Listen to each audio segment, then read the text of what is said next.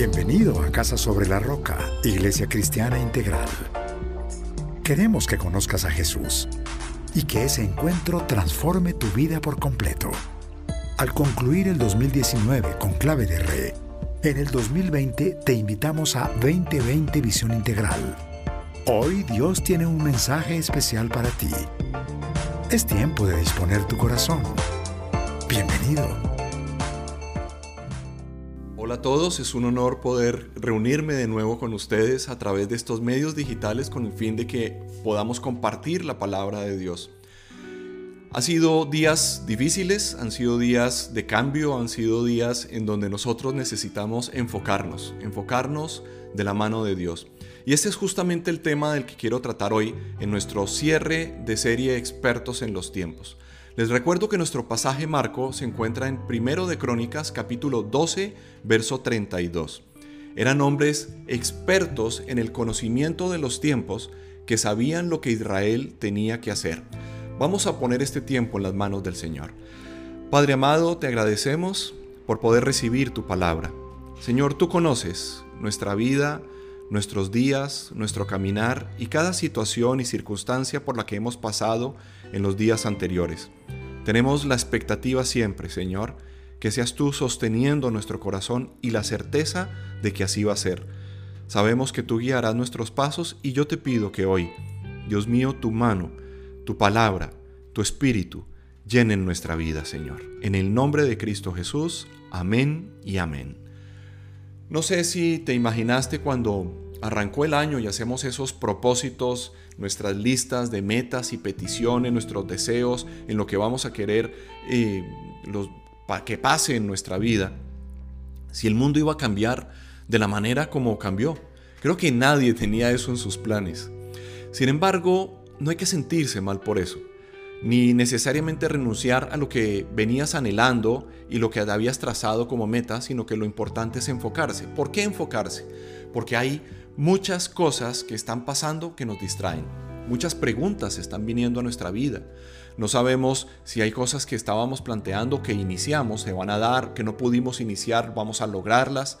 Sin embargo, es importante que en este momento podamos tener la oportunidad de repensar y de poder enfocar nuestra visión, enfocar nuestras metas, pero sobre todo enfocar el propósito de Dios sobre nuestra vida, en nuestro día a día. Por eso quisiera compartir con ustedes algunos puntos que tienen que ver con enfocarse. El primero de ellos es, enfócate en un cambio a la vez. Tenemos muchos cambios por delante. El libro de Proverbios capítulo diecisiete, verso veinticuatro nos dice: la meta del prudente es la sabiduría. El necio divaga contemplando vanos horizontes. Es un buen día para nosotros no estar divagando, para no estar distraídos. Es un buen día para enfocarnos. Es un buen día para buscar la sabiduría de Dios. Eso es prudente hacerlo en estos momentos que estamos viviendo. Ahora, quizá hay muchas cosas que trates de resolver, pero no tienes que resolverlas todas en un solo día. Más bien, es importante que te enfoques en un solo cambio, en algo de todo lo que tengas que hacer, enfócate en un cambio a la vez. Estaba recordando, en mi infancia salió una película que fue un boom de Hollywood. Era Rocky. Se trataba de un boxeador, algunos de ustedes quizá la recuerden, otros la tendrán como un clásico. Pero en esta película se trata de un hombre que está tratando de emerger en la vida y lo único que tiene son sus puños para trabajar. Él eh, se encuentra en, en Nueva York tal vez, o en alguna otra ciudad, Filadelfia, no recuerdo. Se encuentra con un coach de, de boxeo, quien le empieza a enseñar, pero ante la falta de recursos lo hace con cosas cotidianas. Un día lo llevó a un corral de gallinas y le dijo: coge una gallina. Y él empezó a corretear a todas las gallinas y no cogía ninguna. Pero cuando entendió que tenía que enfocarse en una gallina, rápidamente la capturó. Eso pasa con nosotros. A veces nos vemos en un corral con muchas cosas por hacer, pero no podemos hacer nada. El asunto, ¿cuál es? Que a veces no hacemos nada porque hacemos mucho. Puede sonar contradictorio, pero es verdad. Es mejor enfocarse. No sé si tienes muchos proyectos por hacer, o te pregunto, ¿los tienes? ¿Tienes muchas cosas por hacer? Empieza por uno y sácalo adelante. Tal vez tengas muchas tareas por cumplir hoy. ¿Cuál es la tarea más importante? Concéntrate en ella y sácala adelante. De pronto tienes muchos defectos por corregir. ¿Cuál es el más dañino? Concéntrate en él, busca lo que dice la palabra de Dios y toma acciones en el nombre de Jesús y con el poder del Espíritu Santo. Y sácalo adelante, gana esa batalla. Por eso es tan importante que te enfoques en un cambio a la vez. El segundo, enfoque. Enfócate en una victoria diaria. No es menos importante que el anterior y tampoco es igual. El primero es enfócate en una actividad, en una tarea. Hoy enfócate en una victoria diaria. En Mateo seis once nos dice el famoso y tan usado sermón del monte: danos hoy nuestro pan cotidiano. El enfoque está en el hoy, en la victoria de hoy. La oración modelo de Jesús nos enseña a pedir hoy el pan de hoy. No se trata de pedir hoy el pan de un mes, porque un pan no sobrevive un mes, o si sobrevive va a estar o duro o mosqueado. Entonces no sirve. Dios promete el pan diario y nos dice que lo pidamos de esa manera. A veces queremos grandes cambios, pero nos olvidamos de las pequeñas victorias que nos permiten obtener grandes cambios. No menosprecies el poder de una pequeña victoria. Cuando nosotros logramos tener pequeñas victorias todos los días, acumulamos grandes victorias. Los grandes éxitos normalmente son resultado de muchas pequeñas victorias, de disciplina diaria, de esfuerzos continuos, pequeños, pero que sumados nos permiten tener una gran victoria. Tal vez el principal enemigo de la victoria diaria son las preocupaciones. No sé si alguna vez te has preocupado. Yo lo he hecho muchas veces y siempre tengo que volver a lo que dice la palabra de Dios para poder superar la preocupación. En Mateo seis, veinticinco al treinta y cuatro es un pasaje extenso, solamente voy a tomar unas partes en donde nos dice, empezando verso veinticinco, por eso les digo, no se preocupen por su vida, ¿qué comerán o qué beberán? Ni por su cuerpo, ¿cómo se vestirán? ¿No tiene la vida más valor que la comida y el cuerpo más que la ropa? Aquí nos está hablando de prioridades. Luego eh, nos empieza a hacer algunos ejemplos de los lirios del campo, de las aves del cielo, cómo se alimentan, cómo se visten, en un comparativo, y nos dice, porque si Dios hace eso, ¿por qué no va a hacer algo más grande contigo? Y en el verso treinta y uno nos llama la atención en esto. Así que no se preocupen diciendo, ¿qué comeremos? ¿O qué beberemos? ¿O con qué nos vestiremos? Los paganos andan tras todas estas cosas, pero el Padre Celestial sabe que ustedes las necesitan. Más bien, busquen primeramente el reino de Dios y su justicia, y todas las cosas les serán añadidas. Por lo tanto, no se angustien por el mañana, el cual tendrá sus propios afanes. Cada día tiene ya sus problemas. Entonces, no es un llamado a la negligencia, no es un llamado a no trabajar, a no esforzarse, sino a entender que la preocupación no es útil. Nada se gana con preocuparse y que es mejor priorizar y enfocarse. ¿Para qué? Para lograr obtener lo que necesitamos. Si tienes el pan de hoy, agradece. Si te falta el de mañana, no te preocupes, ocúpate. Y seguramente con la bendición de Dios vas a ver milagros en tu mesa. El punto número tres, nuestro tercer enfoque en esta serie, cierre de serie, Expertos en los Tiempos. Este es muy importante. Enfócate en el poder de Dios. El profeta Zacarías nos trae la sabiduría de los tiempos que Dios puso en su corazón para que llegara hasta nosotros. En el capítulo cuatro y verso seis nos dice esto grandioso. Así que el ángel me dijo, esta es la palabra del Señor para Zorobabel, pon tu nombre allí. No será por la fuerza, ni por ningún poder, sino por mi espíritu, dice el Señor Todopoderoso. Hoy en día el humanismo está haciendo carrera de nuevo, está haciendo de las suyas. Es como que hay una serie de pensamientos entre una maleta que a veces se ponen de moda, pasan su ciclo, se reciclan y vuelven a salir en algún momento de la historia. El humanismo está resurgiendo de muchas formas, pero lo que está pretendiendo o lo que trata de mostrar a las personas es cómo la respuesta para todo en su vida está en la propia fuerza de su voluntad, en su, la fuerza de su voluntad propia. Y por lo tanto, no se necesita a Dios. En ese sentido, el humanismo saca a Dios de la escena. Entonces se pasa, como lo dijera Dietrich Bonhoeffer, que fue uno de los mártires de la Segunda Guerra Mundial en manos de los nazis, quien fue ejecutado, llevado a la horca. Nos vemos en, un, en una salvación sin cruz y en un cristianismo sin Cristo. Eso se conoce hoy en día como la teología de la secularización. Es sacar a Dios de la escena y dejar todo en manos del hombre, incluso la fe. La fuerza de la voluntad realmente es muy poderosa, no podemos decirlo que no. Y lo puedo afirmar con toda certeza porque Dios fue quien lo puso en medio de nosotros. Y así está descrito también en la palabra de Dios. Déjame mostrártelo a través de este pasaje de Génesis capítulo once, versos cuatro al siete, en donde vemos cómo la fuerza de la voluntad humana, la autodeterminación, es usada de una manera equivocada. Nos dice en este conocido pasaje de la Torre de Babel esto: luego dijeron, construyamos una ciudad con una torre que llegue hasta el cielo. De ese modo nos haremos famosos y evitaremos ser dispersados por toda la tierra. Nos separan milenios, muchos milenios de este pasaje. Pero el Señor bajó para observar la ciudad y la torre que los hombres estaban construyendo, y se dijo: todos forman un solo pueblo y hablan un solo idioma.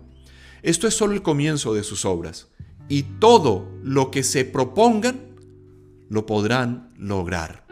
Esta es la autodeterminación, la fuerza de la voluntad, pero usada negativamente. ¿Por qué? Termino la historia. Será mejor que bajemos a confundir su idioma para que ya no se entiendan entre ellos mismos. Uno podría decir, ¿por qué Dios puso lo que puso o destruyó la obra que estaban haciendo? Porque la instrucción era otra. Dios pedía que llenáramos la tierra, que nos repartiéramos la tierra, pero los hombres, como suele ocurrir, concentraron la tierra. Se concentraron para eh, apoderarse del recurso. Y entonces nosotros vemos en este sencillo pasaje milenial que sacar a Dios del escenario puede ser muy riesgoso. En primer lugar, nos desenfoca. Nos desenfoca porque la fuerza de la voluntad mal enfocada tiene propósitos y motivos equivocados. Nos distrae. No nos permite cumplir con el propósito que debe darse en nuestra vida. Lo segundo es que una fuerza de voluntad desenfocada acarrea problemas, definitivamente. ¿Por qué? Porque divide cuando debemos estar unidos. Deberían ellos en esa época estar unidos en cumplir con el propósito, pero se unieron para evitar el propósito, para no cumplir con el propósito, y eso evitaba que el plan propuesto por Dios, decretado por Dios, para que el hombre viviera como debería vivir, se cumpliera. Lo tercero es que definitivamente tener una voluntad desenfocada acarrea problemas y resulta insuficiente. Es lo tercero. Para llegar al cielo no se necesita una escalera, se necesita una cruz. Y ellos pretendían construir algo que los llevara al cielo, que les diera un gran nombre, hacerse famosos. Siempre ha existido como esa necesidad de reconocimiento, pero cuando está mal enfocada, nosotros podemos construir, o más bien destruir, lo que tenemos como un futuro promisorio. No te desenfoques en eso. Es bueno que tengas claro que es tan importante enfocarte en el poder de Dios, porque lo que a ti te falta, a Dios le sobra. Y lo bueno es poder juntar estas dos voluntades, la voluntad nuestra en humildad delante de Dios y el, la voluntad de Dios, que es siempre buena, agradable y perfecta. Si miramos al apóstol Pablo, nos va a hablar justamente de lo que le faltaba. Un gigante de la fe que batallaba con sus debilidades y oraba a Dios para que se las quitara, porque nuestras debilidades realmente no son cómodas para nosotros, no estamos felices con nuestras debilidades. Sin embargo, mira la respuesta que Dios le dio un día que le decía: Señor, quítame esta debilidad, quítame esto que es como una espina en mi costado. En, segundo, en Segunda de Corintios capítulo doce, verso nueve, le dice: Te basta con mi gracia, pues mi poder se perfecciona en la debilidad. Por lo tanto, gustosamente haré más bien alarde de mis debilidades, para que permanezca sobre mí el poder de Dios. ¿No es una maravillosa manera de ver positivamente nuestras más grandes debilidades? Poder saber que Dios está guiando nuestros pasos, que Dios está guiando nuestra voluntad, que Dios está llenando nuestros vacíos, que Dios está complementando aquello que a nosotros nos falta y que solamente Él puede llenar en nuestras vidas. Por lo tanto, hoy te invito a que no te enfoques en tu debilidad o vulnerabilidad, sino que te enfoques en el poder de Dios. El punto número cuatro y último. Enfócate en pensar bien. Enfócate en lo bueno. No te enfoques en lo malo. En el punto anterior veíamos, no te enfoques en tus debilidades. En este punto te quiero pedir que es fácil ver cuando lo, el mundo nos presenta una incertidumbre tan grande. ¿Cómo pensar bien? Bueno, pues la incertidumbre, eh, para verla de una manera positiva, alimenta nuestra fe, nuestra capacidad de confiar y de creer en Dios. ¿Por qué? Porque nos deja ver que en algunas oportunidades estamos desvalidos o que podemos estar necesitados para poder enfocarnos y para poder ver resueltas tantas cosas de nuestra vida. Entonces, para eso, para sacar adelante, para obtener la victoria, para ver la mano de Dios obrando en medio de nosotros, simplemente tenemos que pensar lo bueno, pensar bien. Arranca ganando y no perdiendo. Y esto, en el pensamiento que tengas, va a ser fundamental. Y recuerda esto: Dios no pierde. Por lo tanto, quiero que analices que Dios está de tu parte. Que no olvides que Dios está de tu parte. Ahora, Filipenses capítulo cuatro, verso ocho, es un pasaje muy conocido por todos nosotros. Nos dice: Por último, hermanos, consideren bien, esto es, piensen, Piensen correctamente. Consideren bien todo lo verdadero, todo lo respetable, todo lo justo, todo lo puro, todo lo amable, todo lo digno de admiración, en fin, todo lo que sea excelente o merezca elogio. No pierdas el tiempo pensando mal. Perdemos demasiado, demasiado con malos pensamientos, eh, especulando, imaginándonos cosas que no se cumplen, que no vienen, que nunca se dan. Más bien, enfoquémonos en pensar bien. Ya sabemos que nosotros nos podemos enfocar en un cambio a la vez. Ya sabemos que nos podemos enfocar en una victoria diaria, enfocarnos en el poder de Dios. Y después de enfocarnos en el poder de Dios, lo siguiente es enfocarnos en pensar bien. No hay manera de ver el poder de Dios obrar y pensar mal, ni considerar que las cosas van a estar mal. Puede que enfrentemos muchos problemas, pero al final Dios siempre gana, como ya lo he dicho. Ahora, pensar bien es supremamente importante. Creo que no tengo que eh, explicar algo como esto. La Biblia está llena de pasajes que transforman nuestro pensamiento. Uno de ellos se encuentra en Romanos capítulo ocho, verso veintiocho, que dice: Ahora bien, sabemos que Dios dispone, escucha esto, todas las cosas, todas, para el bien de quienes lo aman, los que han sido llamados de acuerdo con su propósito. Y en el verso treinta y uno de Romanos capítulo ocho nos dice: ¿Qué diremos frente a esto? Si Dios está de nuestra parte, ¿quién puede estar en contra nuestra? El que no escatimó ni a su propio Hijo, escucha esto por favor, sino que lo entregó por todos nosotros, ¿cómo no habrá de darnos generosamente junto con Él todas las cosas? Luego habla de la condenación, el pasaje, la tribulación, cómo la angustia se presenta, la persecución, enfrentamos el hambre incluso, el peligro y hasta la violencia.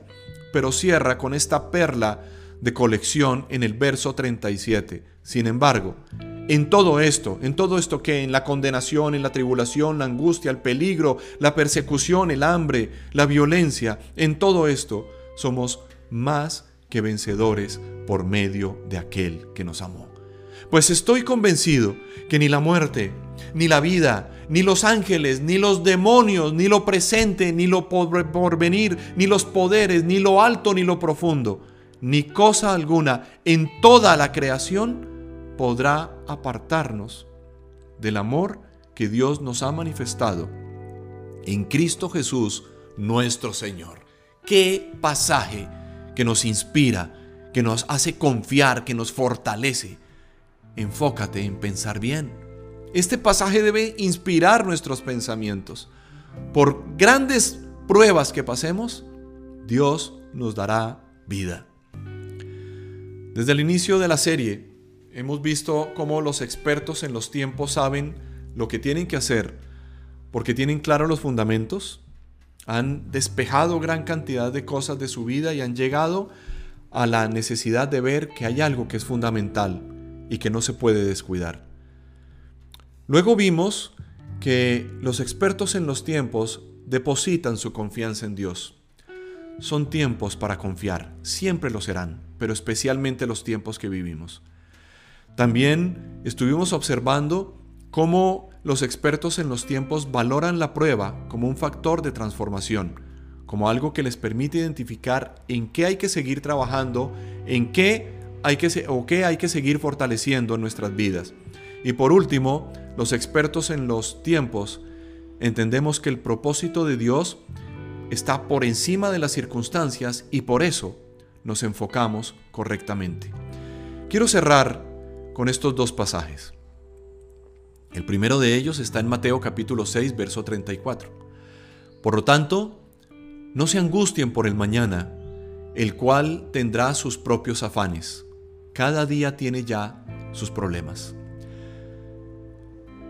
A pesar de que cada día tiene ya sus problemas, no te angusties por el día de mañana ni por los problemas de hoy.